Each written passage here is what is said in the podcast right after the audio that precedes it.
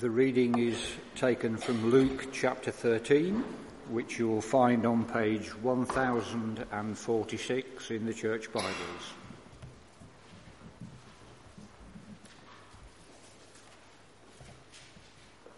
Luke chapter 13, beginning to read at verse 18.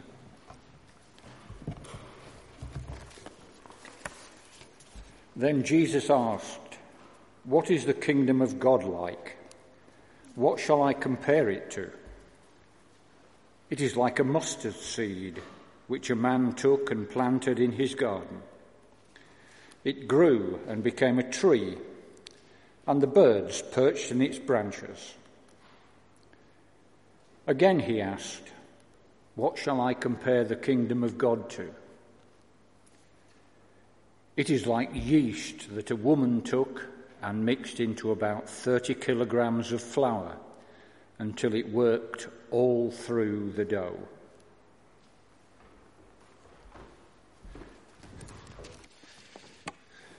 Thanks, Dave.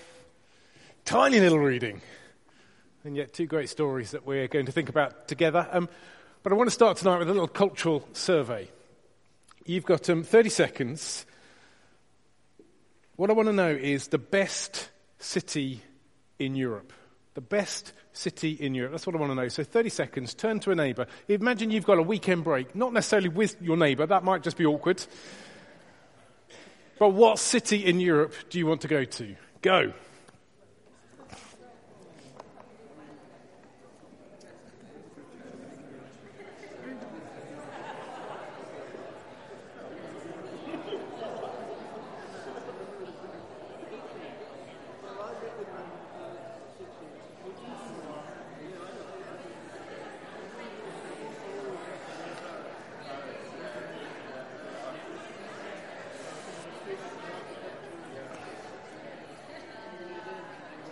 Okay, time's up.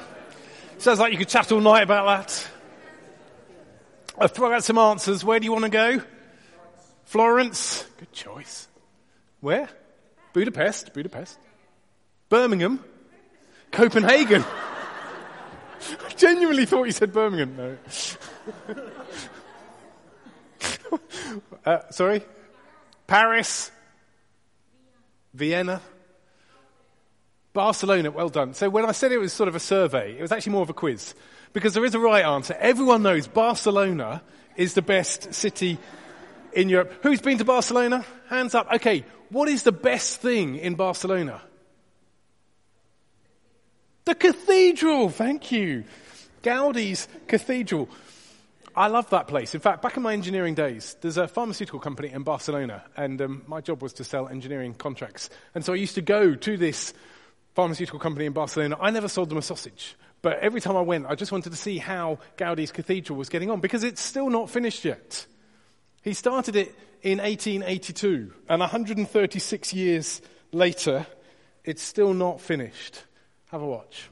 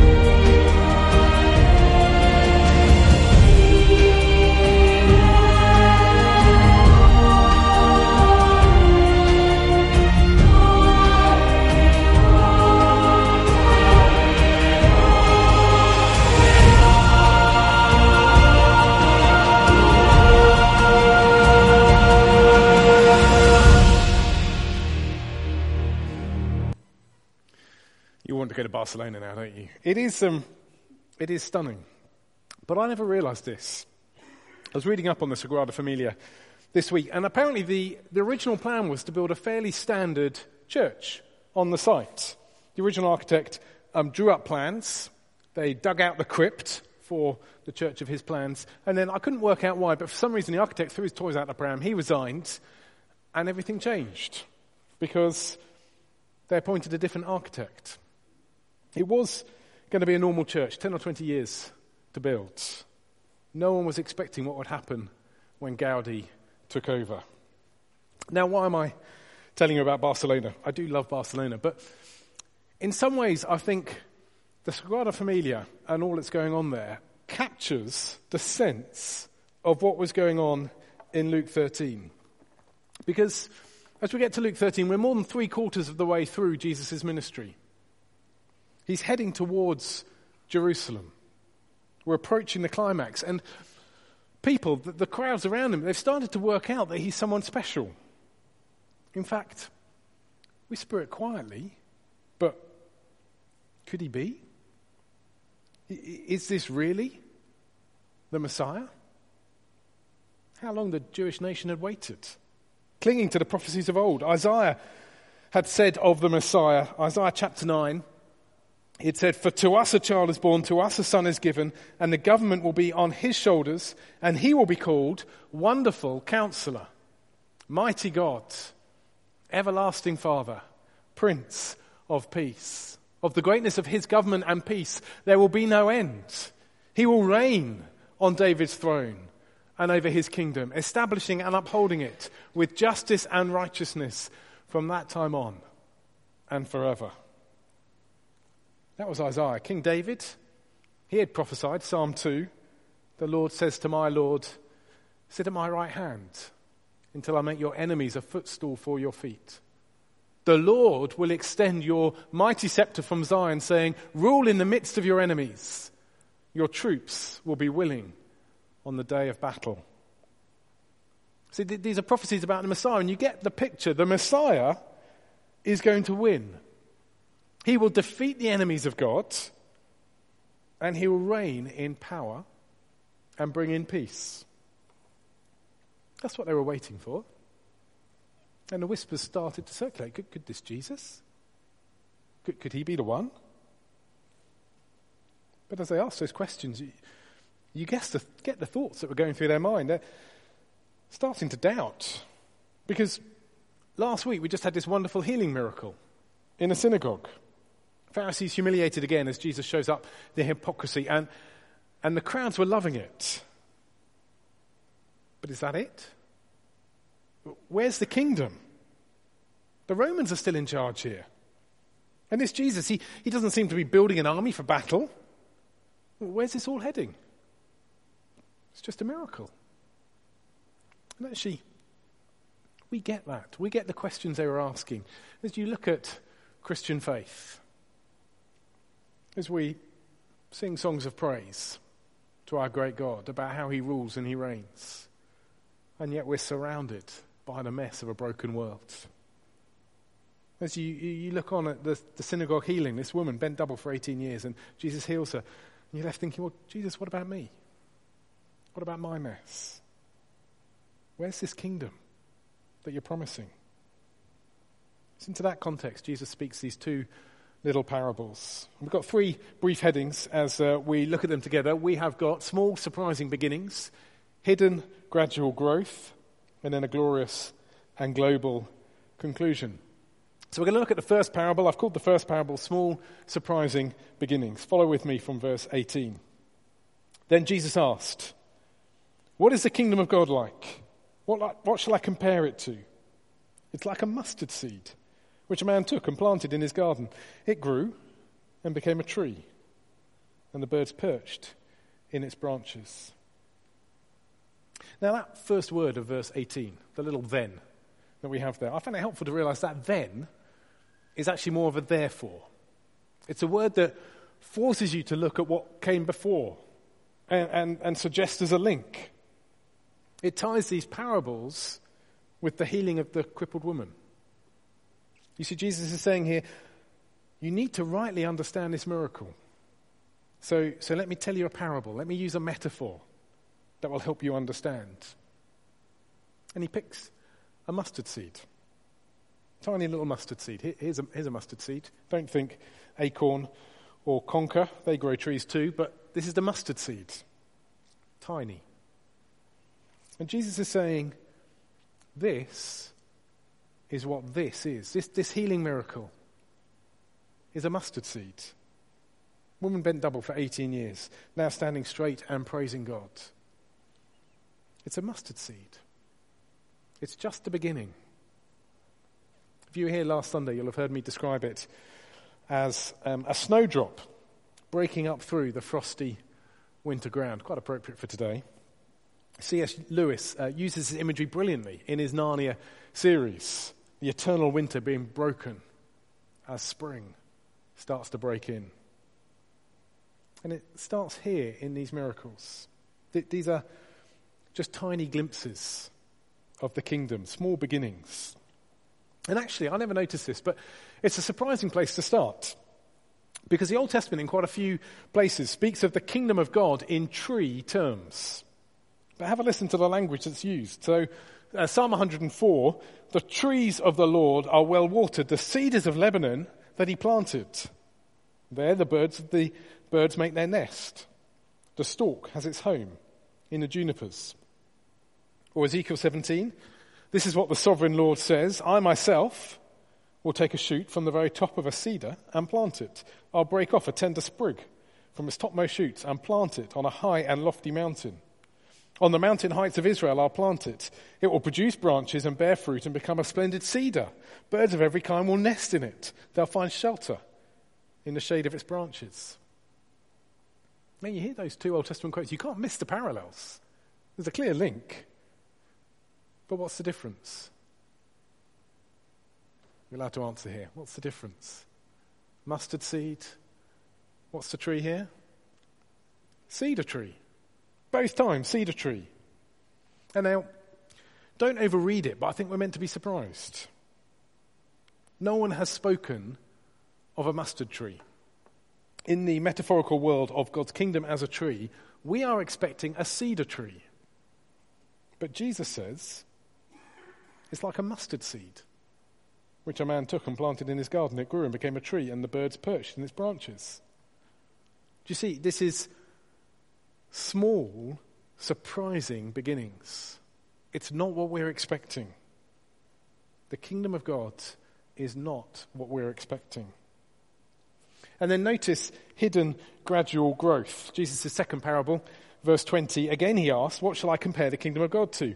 It's like yeast that a woman took and mixed into 30 kilograms of flour and worked it all through the dough. Now, again, there's a surprise here because yeast in the Bible, normally yeast is a bad thing. Mark chapter 8, Jesus warns his disciples, watch out for the yeast of the Pharisees and that of Herod. Bad thing. Galatians 5, Paul says, a little yeast works through the whole batch of the dough. And, there he's walking, warning about false teaching spreading through churches.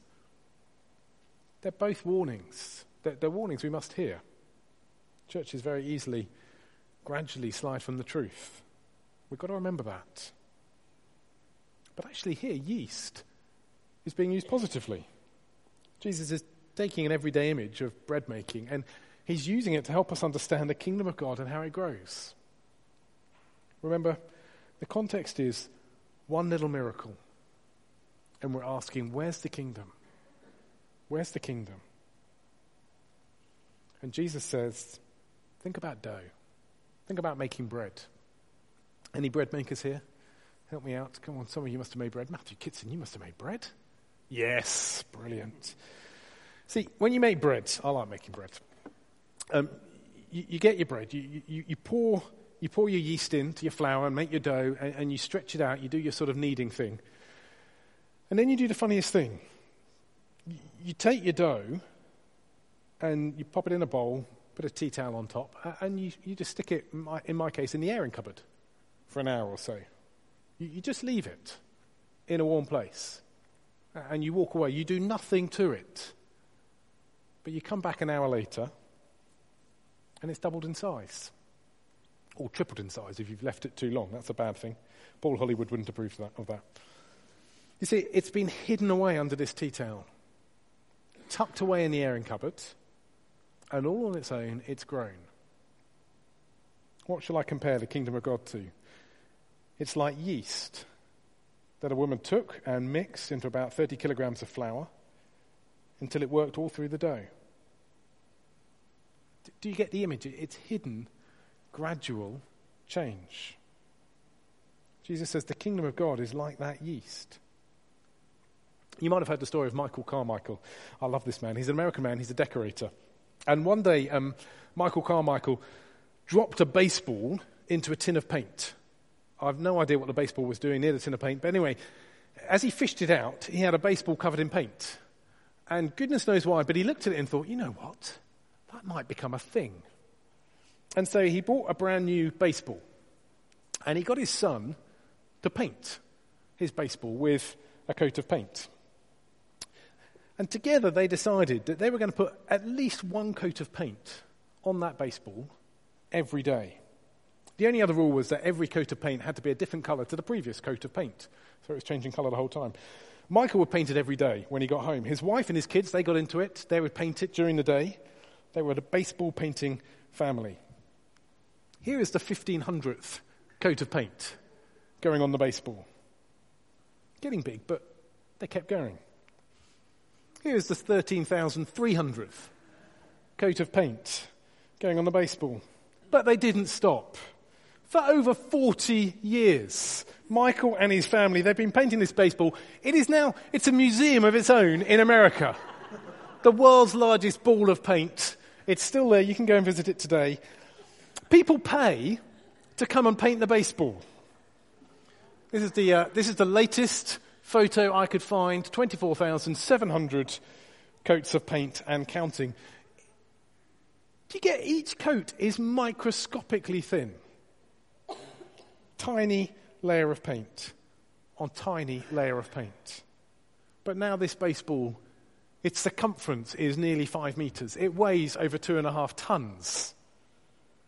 Hidden, gradual growth. That's the picture here. Where's this kingdom, Jesus? Where is it? Doesn't look very impressive. Just a little snowdrop over there, one, one healing miracle. And yet, every knee that bows to Jesus Christ as Lord, every time a sinner repents and joyfully accepts forgiveness that Jesus brings, the kingdom grows. July the 31st, 1984. That was me one little coat of paint. But the kingdom was growing. Woman bent double for 18 years, excruciating pain. Jesus heals her. And she praises God.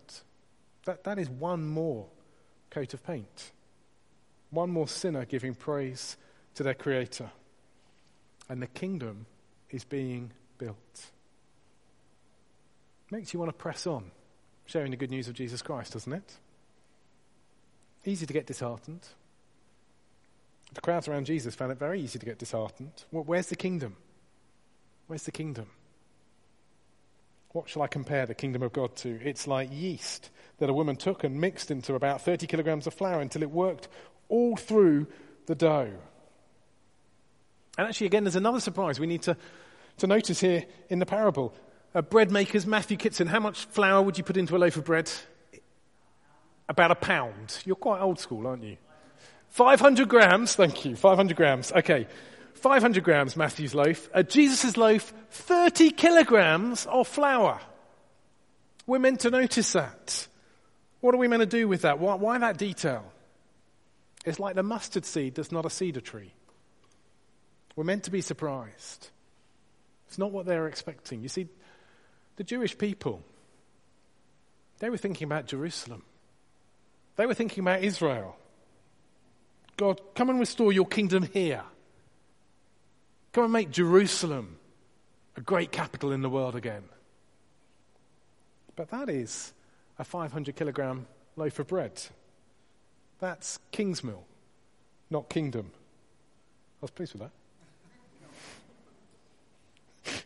Jesus' loaf, 30 kilograms because he's not talking about Jerusalem. He's not talking about Israel. Do you hear what we're meant to be picturing here? It's 30 kilograms. It's the whole world that he's talking about. That's the point of that detail. He's saying God's kingdom will eventually permeate across the whole world. Yes, this, this little healing miracle, it's a small thing. Just a little snowdrop. Not a massive revolution, just, just one life being changed. But snowdrops, they spread. And soon this, this one little snowdrop, gradual hidden growth, but, but it, it will become a, a carpet of snowdrops. That's what snowdrops do. Uh, and they'll spread further than we can ever imagine. That's one of the joys when you read through the book of Acts. See, Acts is written by Luke as well. Luke finishes his gospel, and as he starts to write Acts, he cares about the numbers. He cares that the church is growing. We tell ourselves, well, it's, you know, it's not about bums on seats. It's not all about the numbers. But isn't it? Not, not bums on seats, perhaps, but knees being bowed to the king. Surely it is about that. That's how this kingdom grows. It, it grows one life at a time. Hidden, gradual growth. Let's finish with um, final heading a glorious and global conclusion. And there's something here I've missed out. It's an important detail. I hope you're getting ready at the end to come and, and tell me off because I've missed it out. What, what, have I missed out in these two parables? Actually, I'm nervous asking that. You might spot anything. what have I walked past? The birds, the birds, verse 19. Jesus says, It's like a mustard seed which a man took and planted in his garden. It grew and became a tree, and the birds perched in its branches. Why are the birds there? The details matter. You heard the birds again when I read from Psalm 104 and Ezekiel 17. Birds, but birds of every kind, says Ezekiel, coming to rest, to make their nest in the tree that is God's kingdom. That's a lovely picture because it's the moment where the kingdom becomes personal. The tree is God's kingdom. See, I used to think the tree was speaking about my own personal faith. Starts small but grows to be a strong tree. That's how I read it. Jesus speaks elsewhere of a faith like a mustard seed, and I think I've sort of blended together those two pictures. But the tree here is God's kingdom. But the birds, birds of every kind, do you see that now you and I are, are in view here? They come and perch, they rest, they nest in the tree. The tree is the place of safety, of shelter. And they're birds of every kind. They're not Jewish birds, not just Jewish birds, whatever a Jewish bird would look like. But you, you get the imagery. It's not just a kingdom for the Jews, this is a 30 kilogram kingdom. It's bigger than we imagine. This is a mustard seed kingdom, not the cedar tree that we were expecting.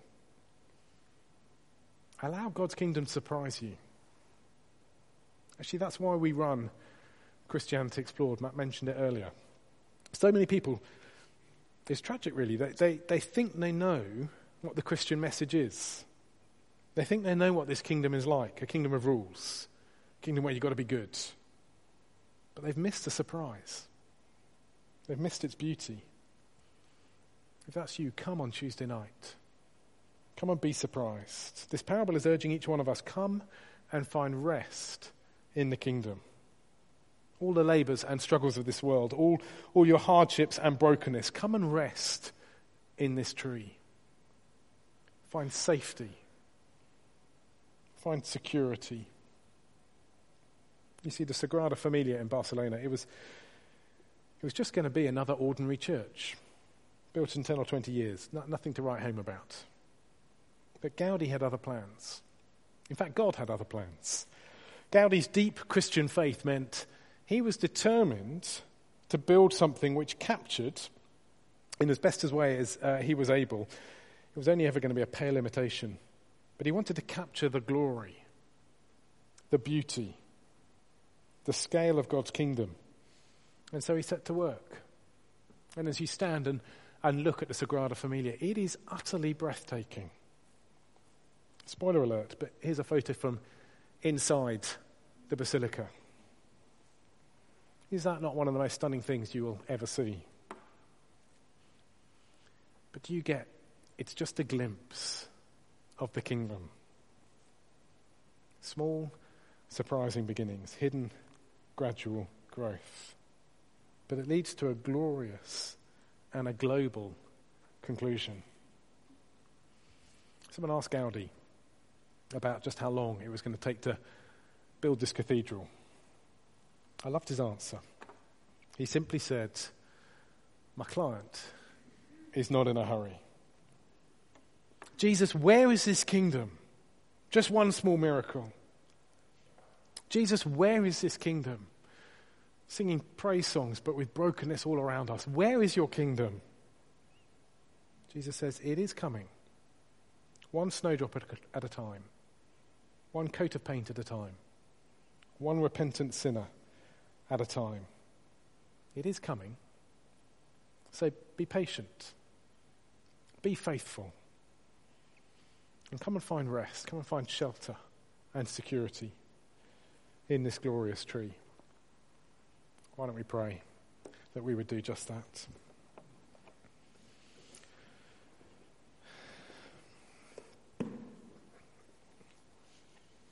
Uh, God our Father, we, we need your help. Uh, we know we, we get this wrong. We are people full of preconceptions, and uh, we want to see truth. We want to understand clearly. So we thank you for your Son, for his words, his revelation. Thank you that he challenges our preconceptions. Please, Father, help us as we look at this world in all its brokenness, as we look at our, our lives in all their failings. Please help us look at them through eyes of faith, through eyes that believe the kingdom is coming. Your Son died, He rose from the grave, He defeated death and you are bringing all things under his feet, under his reign. We don't see that yet, but you promise it will come. And we pray that on that day, day when fully and finally all of his creation is rightly worshipping him, that we will be people who have gladly bowed the knee and worshipped him as king. Please do this for his glory. Amen. Amen. Let me invite the uh, music.